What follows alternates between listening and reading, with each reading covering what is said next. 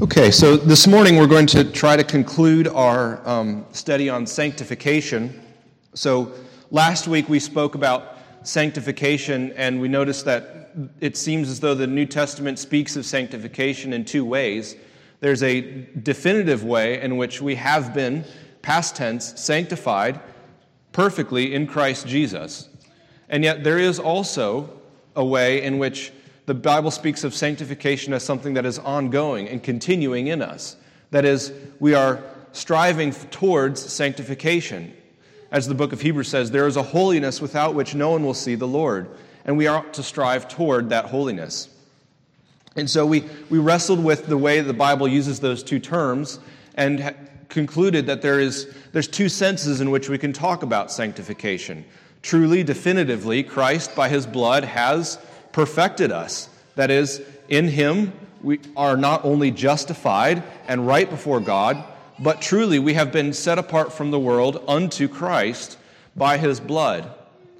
And this has truly initiated what we would call progressive sanctification. That is, the means by which, or the act of God through which He continues to make us complete in Christ. So today, we're going to try to finish that study, focusing primarily on that second part, the progressive sanctification of his people. And we're focusing on this because there's some errors that have historically been problematic, and I think even in our own lives, we tend to fall into these errors when we think about sanctification. And so, to start off with, I wanted to consider the Apostle John.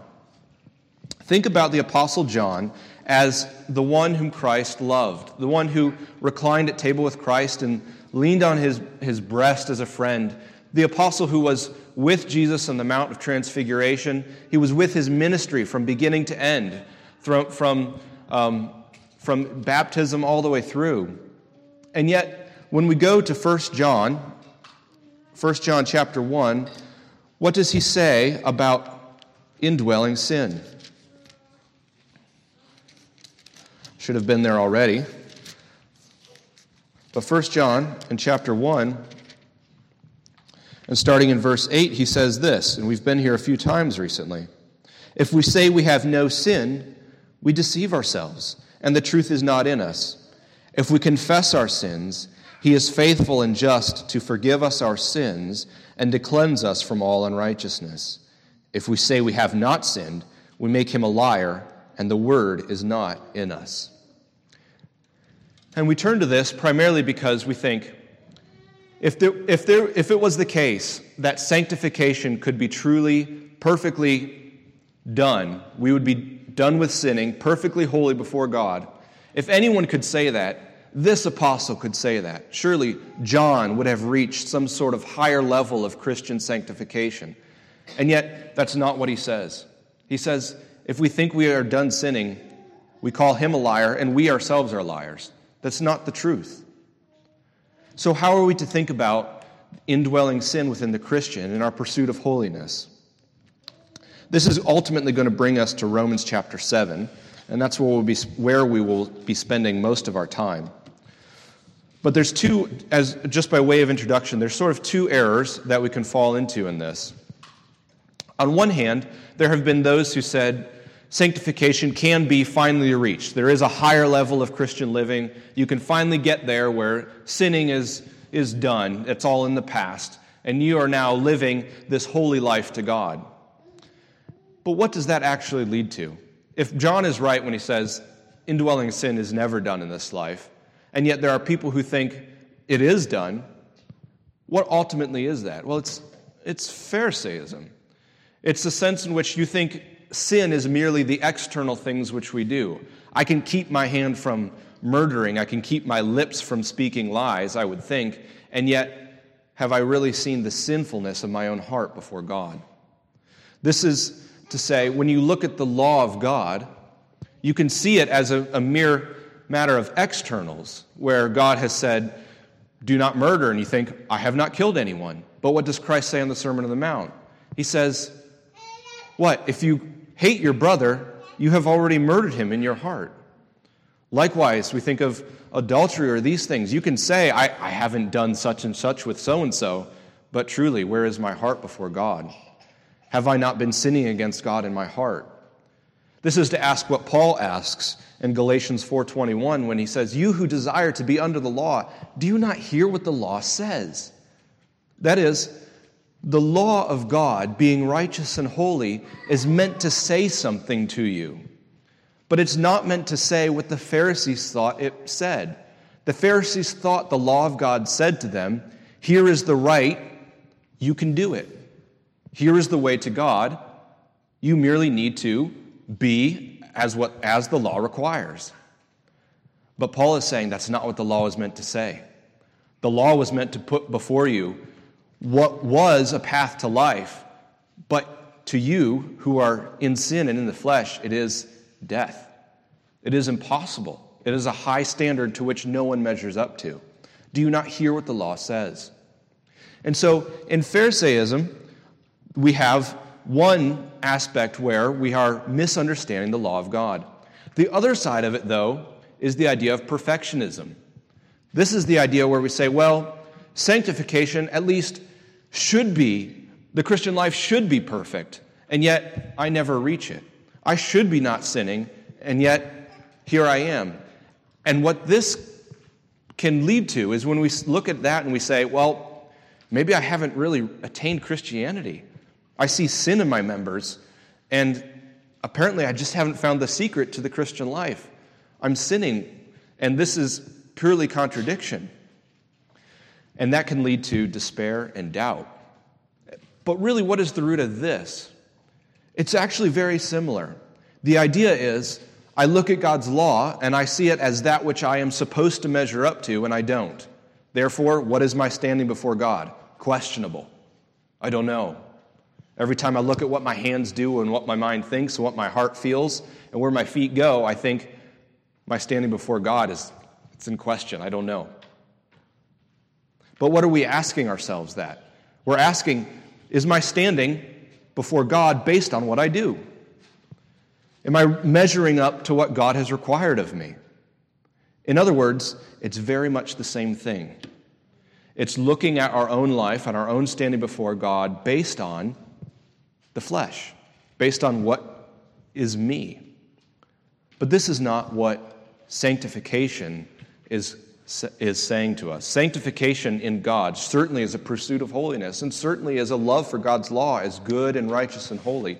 But sanctification that looks merely at the flesh, that looks at what I do, that is constantly measuring myself by God's law as something that must be kept, rather than God's law as something that has been kept for me, this is to walk by the flesh. And so, what we're going to get to in Romans 8 is where Paul says, For to set the mind on the flesh is death, but to set the mind on the spirit is life and peace. This is Romans 8, verse 6. And we're going we're to come back and circle around to that and try to draw that out to what is actually meant by those words. But this is the paradigm we're dealing with. Another way to think about perfectionism, then, also is to say, Well, if, uh, oh, I'm sorry, back up, not perfectionism, I misspoke. So, hold that thought. Having looked at perfectionism and Pharisaism as two pitfalls, and seeing that God has called us to sanctification, to holiness, but in a way that is not by the flesh, but which is by the Spirit, we must ask okay, what is the nature of this sanctification? And we're, gonna, we're about to jump into Romans 7 because this really is where um, the, the matter is unfolded very fully for us. But I, I would ask you just to think for a moment, and if you have verses come to mind, please, please say them. But when you think about the New Testament and the way the writers of the New Testament describe the Christian life and our fight against sin, how do they describe it? There's, there's one idea of thought which says the struggle is the problem. You need to let go and let God. Sit back and let God do all the sanctifying in you, and you are along for the ride. But how does Paul talk about this? Does he not say, fight the good fight? Or does he say, put off sin and death, or you have been crucified, therefore crucify yourselves to sin. You have been crucified with Christ. There's a true struggle, a true fight, a true battle.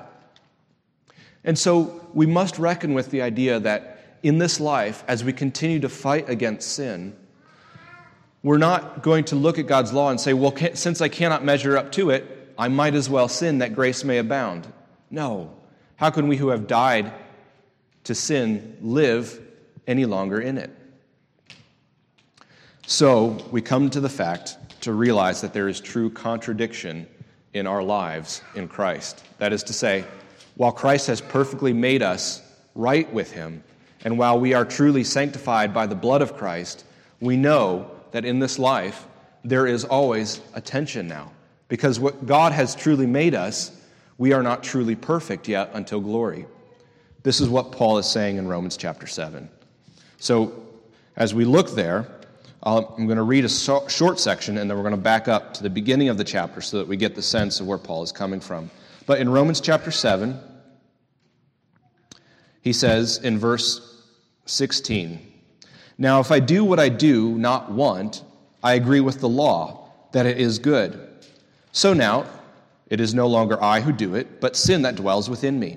For I know that nothing good dwells within me, that is in my flesh, for I have the desire to do what is right but not the ability to carry it out. For I do not do the good I want, but the evil I do not want is what I keep on doing. Now, if I do what I do not want, it is no longer I who do it, but the sin that dwells within me. So I find it to be a law that when I want to do right, evil lies close at hand. For I delight in the law of God in my inner being, but I see in my members another law waging war against the law of my mind, and making me captive to the law of sin that dwells in my members. Wretched man that I am, who will deliver me from this body of death? Thanks be to God through Jesus Christ our Lord, so that I myself serve the law of God with my mind, but with my flesh I serve the law of sin. And so, we see, at, at least at a surface level, as we dip our toe into this passage, Paul understands his Christian life to be one of struggle and contradiction in many ways. That there is two truths at work. One, Christ truly has sanctified him, and he knows he delights in the law of God, and yet at work within him, every time he sets his mind on what is right, evil lies close at hand. And so, in this contradiction, we understand that God is perfecting his children. He is bringing us to sanctification. Remember, last week we were in chapter 16, I'm sorry, chapter 6 of Romans, and it was talking about this. So if we were to back up and remember that context, in Romans chapter 6, verse 20, it says, For when you were slaves of sin, you were free in regard to righteousness. But what fruit were you getting at that time from the things of which you are now ashamed? That is, what being free from righteousness, what did you actually get? For the end of such things is death. But now that you have been set free from sin and have become slaves of God, the fruit you get leads to sanctification, and its end, eternal life. For the wages of sin is death, but the free gift of God is eternal life in Christ Jesus our Lord. And then he goes on into chapter 7. But this is the paradigm, this last verse, Romans 6:23, a very familiar verse to all of us, for the wages of sin is death. I think most of our children here probably know this verse, right? The wages of sin is death. So listen, listen to me, youngsters, right? The wages of sin is death, but the free gift of God is eternal life in Christ Jesus our Lord. Now, I was reflecting on this yesterday. What are wages? Teddy, do you know what wages are? No.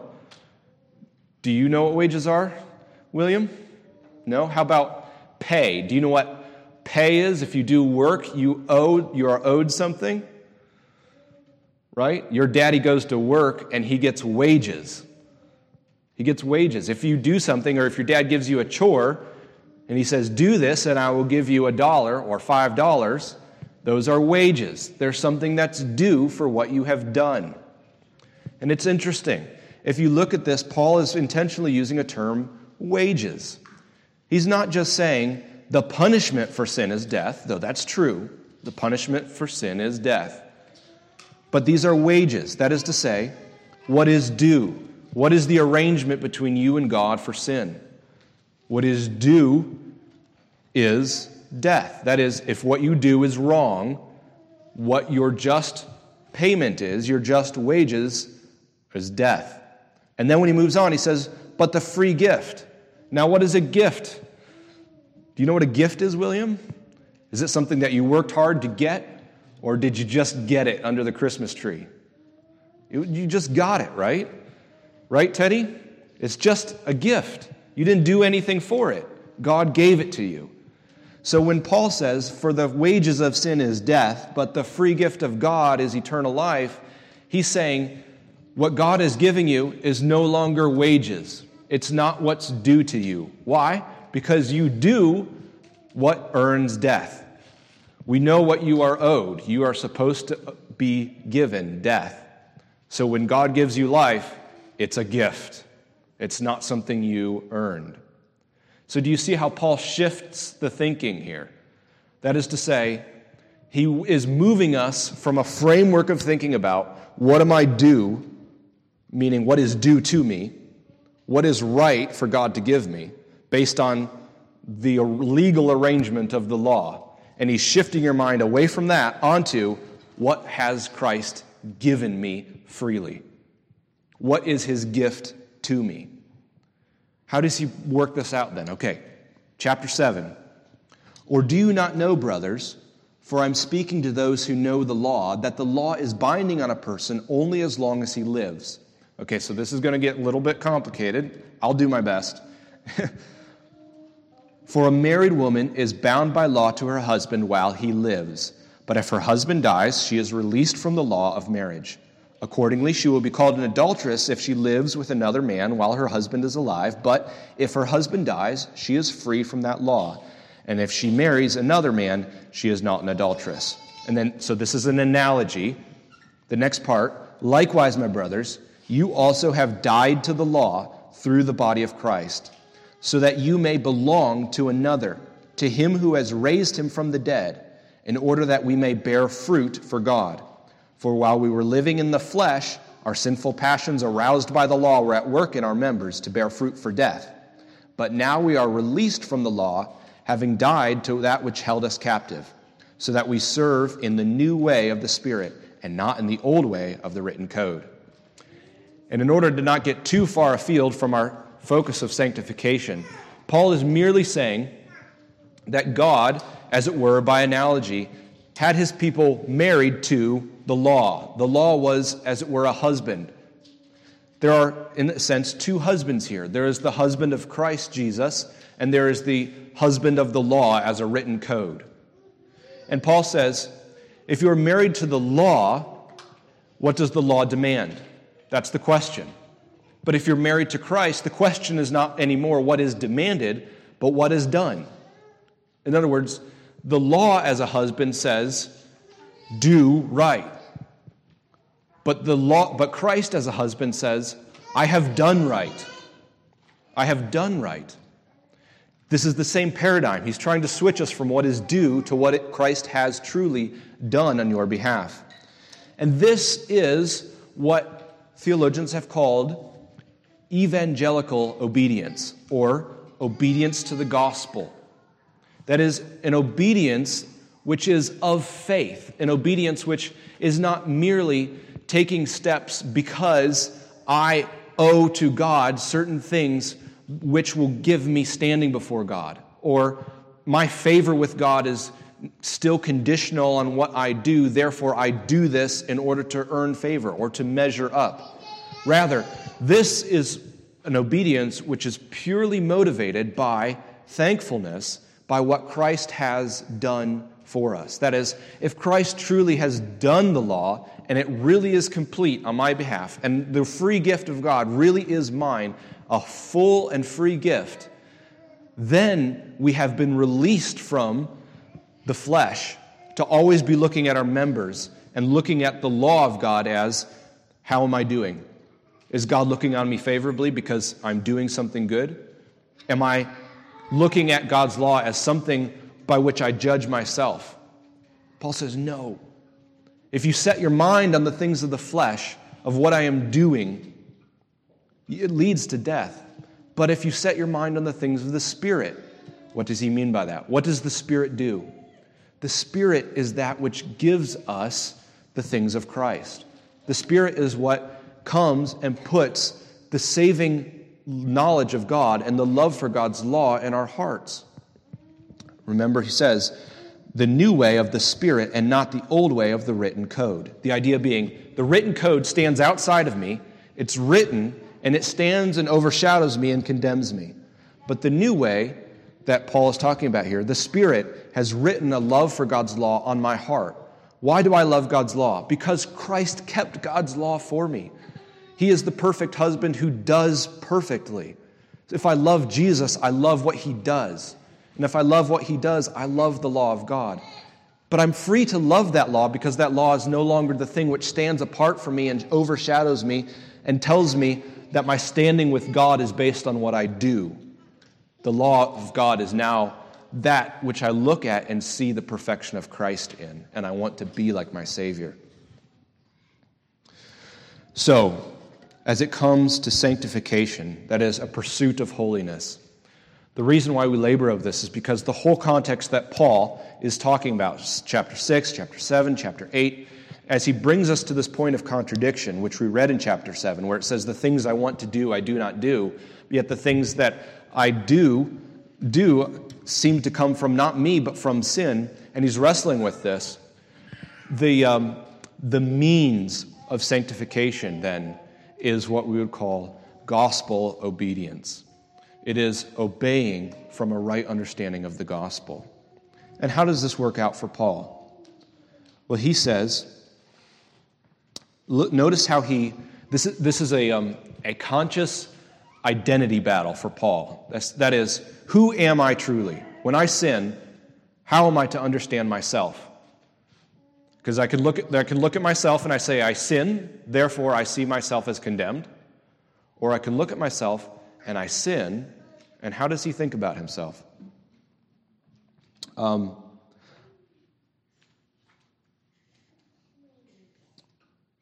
starting in verse 15 of chapter 7. Okay, I do not understand my own actions. For I do not what I want, but I do the very thing I hate. There's that contradiction. But how is he going to understand this? Now, if I do what I do not want, what? I agree with the law that it is good. In other words, if I'm convicted of sin, if I look at myself and I say, I'm doing wrong, what does that show? That shows that I love God's law because I know it's sin. Someone who hates God's law and despises it doesn't look at sin and say, wow, that's sinful. They say, no big deal, right? So Paul says, first off, I agree with the law. The law is good. So now, what does he do then? It is no longer I who do it, but sin that dwells within me. Paul seems to say, it's now appropriate to realize that I can divorce myself, who I am in Christ, from who I, who, what sin is in me. There's, a, there's, a, um, there's an identity here which Paul is shifting us into. So now, it is no longer I who do it, but sin that dwells within me. For I know that nothing good dwells in me, that is in my flesh. For I have the desire to do what is right, but not the ability to carry it out. For I do not do what I want, but the evil I do not want is what I keep on doing. Now, if I do what I do not want, it is no longer I who do it, but sin that dwells within me. In other words, what Paul wants us to see is that there is a true change that Christ has made in us. And there's a true sense in which we are Christ's, we are God's. And so he can divorce himself from his sin. He can look at his sin and he say, That's not truly the me that Christ has made. I am Christ's. I am in Christ. Therefore, the sin which I do is not mine. See, what he's doing is not saying I'm no longer culpable for my sin. He's not saying I have no, um, I have no, um, the sin has no bearing on me anymore. Truly, he understands it to be sin. He hates that he sins. And he, this is not that. What this is, is teaching us how to regard ourselves according to the Spirit, or to set our minds in the things of the Spirit. What has Christ done? So, I find it to be a law that when I want to do right, evil lies close at hand. For I delight in the law of God in my inner being, but I see in my members another law waging war against the law of my mind and making me captive to the law of sin that dwells in my members. Wretched man that I am, who will deliver me from the body of death? Thanks be to God through our Lord Jesus Christ through, through, of God through Jesus Christ our Lord. So then, I myself serve the law of God with my mind, but with my flesh I serve the law of sin. Now, this is admittedly a difficult passage to wrap our minds around to holy. But one thing that I want to say is to guard us from a particular reading of this, which is to say, well, maybe God just sanctifies our minds, and it's all of our our hands and our feet and our body, which aren't sanctified. Maybe that's what Paul means when he says, I serve the law of God with my mind, but with my flesh I serve the law of sin. Well, I think if we were to compare this with, um, with 1 Thessalonians chapter 5, as we wrap up here, 1 Thessalonians chapter 5, we would understand or realize that Paul doesn't have this kind of view of sanctification. Um, 5, verses 28, or sorry, 23 is where we're headed. He says, This is his prayer for the Thessalonians as he's closing out this letter. And he says, Now may the God of peace himself sanctify you completely, and may your whole spirit and soul and body be kept blameless at the coming of our Lord Jesus Christ. He who calls you is faithful, and he will surely do it. So, what is he praying for? He's praying for a complete sanctification at the coming of Christ. And he's saying Christ will surely do it. And is this a sanctification merely of the mind or of the soul or of the body? No, it's, it's all of these things. Christ is perfecting all of these things. So when we look at when we look at Romans chapter 7, we need to realize that when he contrasts the mind, serving the law of God with his mind, but serving the law of sin with his flesh, he's talking about this difference between serving the law as, the, um, as that which stands and condemns me versus serving Christ as that which has purchased me and has kept that law for me. In other words, I can, I can worship God truly in my mind, knowing that the law is good and righteous. And I can live knowing that there is true contradiction in me, knowing that I still sin, but knowing that I have what John says I have an advocate with the Father, Jesus Christ the righteous. That is, there is repentance and forgiveness in the Christian life, not perfection and not Pharisaism. I hope that was a little helpful. Um, so, to, to sum it up, then,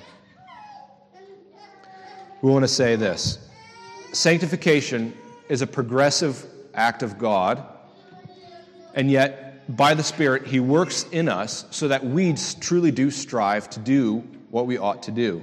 We fight for not only faith, but for holiness. The agent of this is our strength in the Spirit, that is, our understanding of Christ's work in us. And this growth, then, is what we would call a growth in grace, a growth out of the grace of Christ in us. And if we were to read how this was then confessed as a, um, as a whole package, to try to summarize all of what the Bible has said on sanctification, we could read these final two chapters in this, um, I'm sorry, the final two paragraphs in chapter 13 of the Baptist Confession. And it would summarize this, hopefully, along the lines of what you've seen from God's Word. Talking about this sanctification that is progressive, then it says, This sanctification is throughout the whole man. Yet it is imperfect in this life. There abideth still some remnants of corruption in every part. Whence ariseth a continual, irreconcilable war, the flesh lusting against the spirit, and the spirit against the flesh.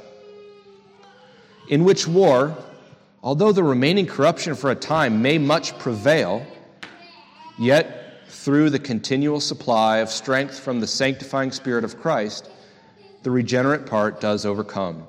And so the saints grow in grace, perfecting holiness in the fear of God, pressing after a heavenly life and evangelical obedience to all the commands which, which Christ, as head and king, in his word hath prescribed to them. This is merely trying to summarize then what we have said that God has taken about to perfect his people. And so, in this, there is an irreconcilable war as long as we are on earth between the flesh and the spirit.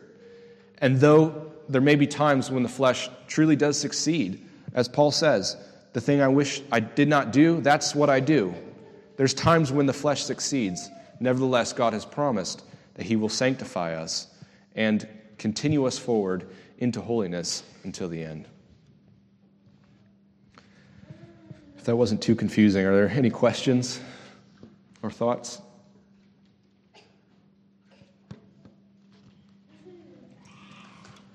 Okay, I'll close with prayer. Heavenly Father, um, I ask that this would that this is um, helpful to your people.